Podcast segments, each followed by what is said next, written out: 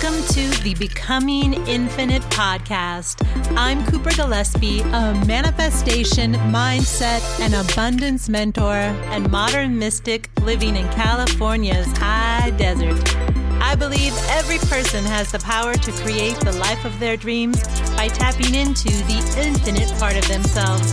This show is here to inspire you to do just that. So each week we'll explore tools and practices, rituals and routines that you can use for your expansion. Welcome. I'm so glad you're here. Hey, everyone. I am so happy to be here with you, and I am so happy that you are here. I know that you are very busy, and so it means a whole heck of a lot to me that you're taking time out of your busy schedule to spend it here with me for a little while this morning or afternoon or evening, whatever time it is where you are. Thank you. Also, if you have not joined the party at my free Facebook community, come on over and join us. We're having a good time over there. It's the Manifesting Abundance Collective, and I'll put the link in the show notes.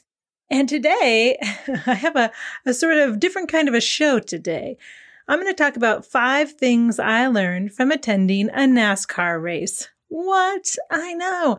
I am not necessarily a NASCAR person, but my husband loves NASCAR so much. He will spend all weekend watching all of the pre-races, then the actual races. I mean, he just loves racing. And so NASCAR was coming to the LA Coliseum. It was like the first time they had been there. It's kind of a big deal. And he really wanted to go to the race. So we decided to go. And here are some things I learned about life from attending a NASCAR race. Number 1, pay attention to details. Details are very important.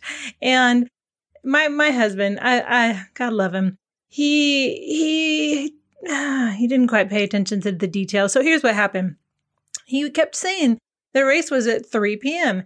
And I thought that was kind of late for a race to start, but what the heck, I was going with it, you know, and I was letting him do his thing. I wasn't trying to mother him or double check on his work or anything. So he said 3 p.m. I was 3 p.m.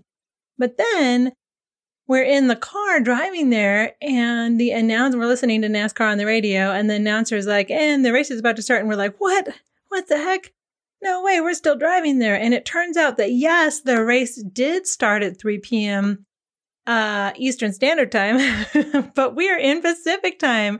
Luckily, there were 4 or 5 smaller qualifying rounds before the actual race, so we were able to make it for the actual big race. But we missed all the smaller races because we didn't have the time right. So that's number 1. Details are very important. Double and triple check details if something is important to you. Number 2, all you can do is what you can do, and getting upset won't help anything. So here's the deal. Yes, we lived in LA for 20-something years. It shouldn't surprise us that traffic was flipping terrible, but we got there and there was no place to park. And then we kept getting basically directed in circles by all the parking people. No, you go this way, and then you go this way, and then you go this way. But then we get to the place and then we couldn't go down that street. So it was we spent almost an hour just basically going in a circle, being directed by parking people who were it was not very helpful. Let me put it like that. We never could get to the place we were supposed to park because of traffic was really bad. And then the streets were all closed off where it said we were supposed to go.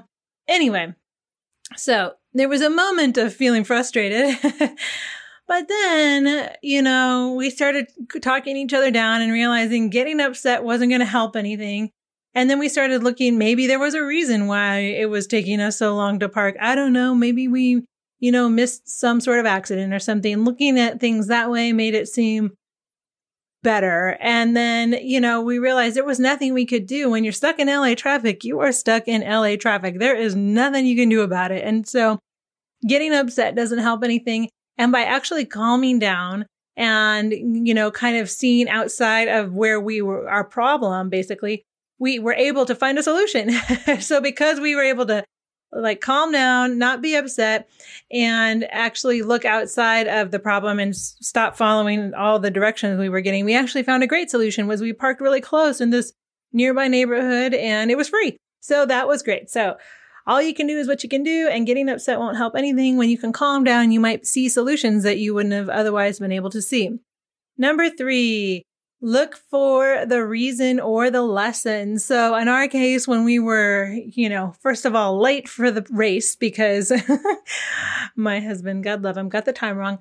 And then we were stuck in traffic for the parking and all this, it was like, we could have gotten really frustrated, or we could have said, hey, maybe there was a reason we were late today. Maybe, it helped us avoid an accident, or you just never know why, but I do trust that everything works out in divine timing. And so for whatever reason, we were meant to be late to the race, and it was meant to take us a long time to park. And because we could just sort of settle in that knowledge that everything works out the way it's supposed to in the timing that it's supposed to for the highest good, we were able to relax and just go along with how life was going, Number 4, it's not about winning or losing.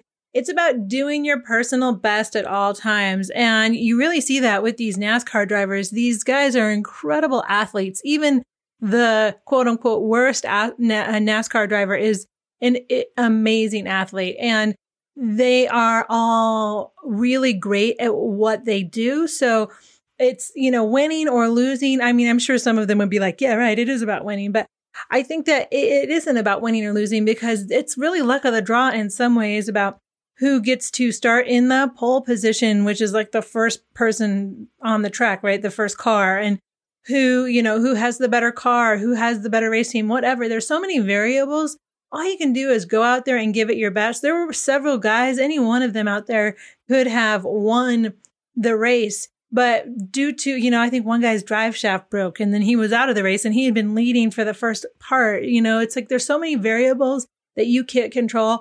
All you can't control is your own, how you do yourself, because that's really who you're racing out there is yourself, right? And if you go out there and you have a great race and you give it your all and you do your personal best, that's how you can ask for it.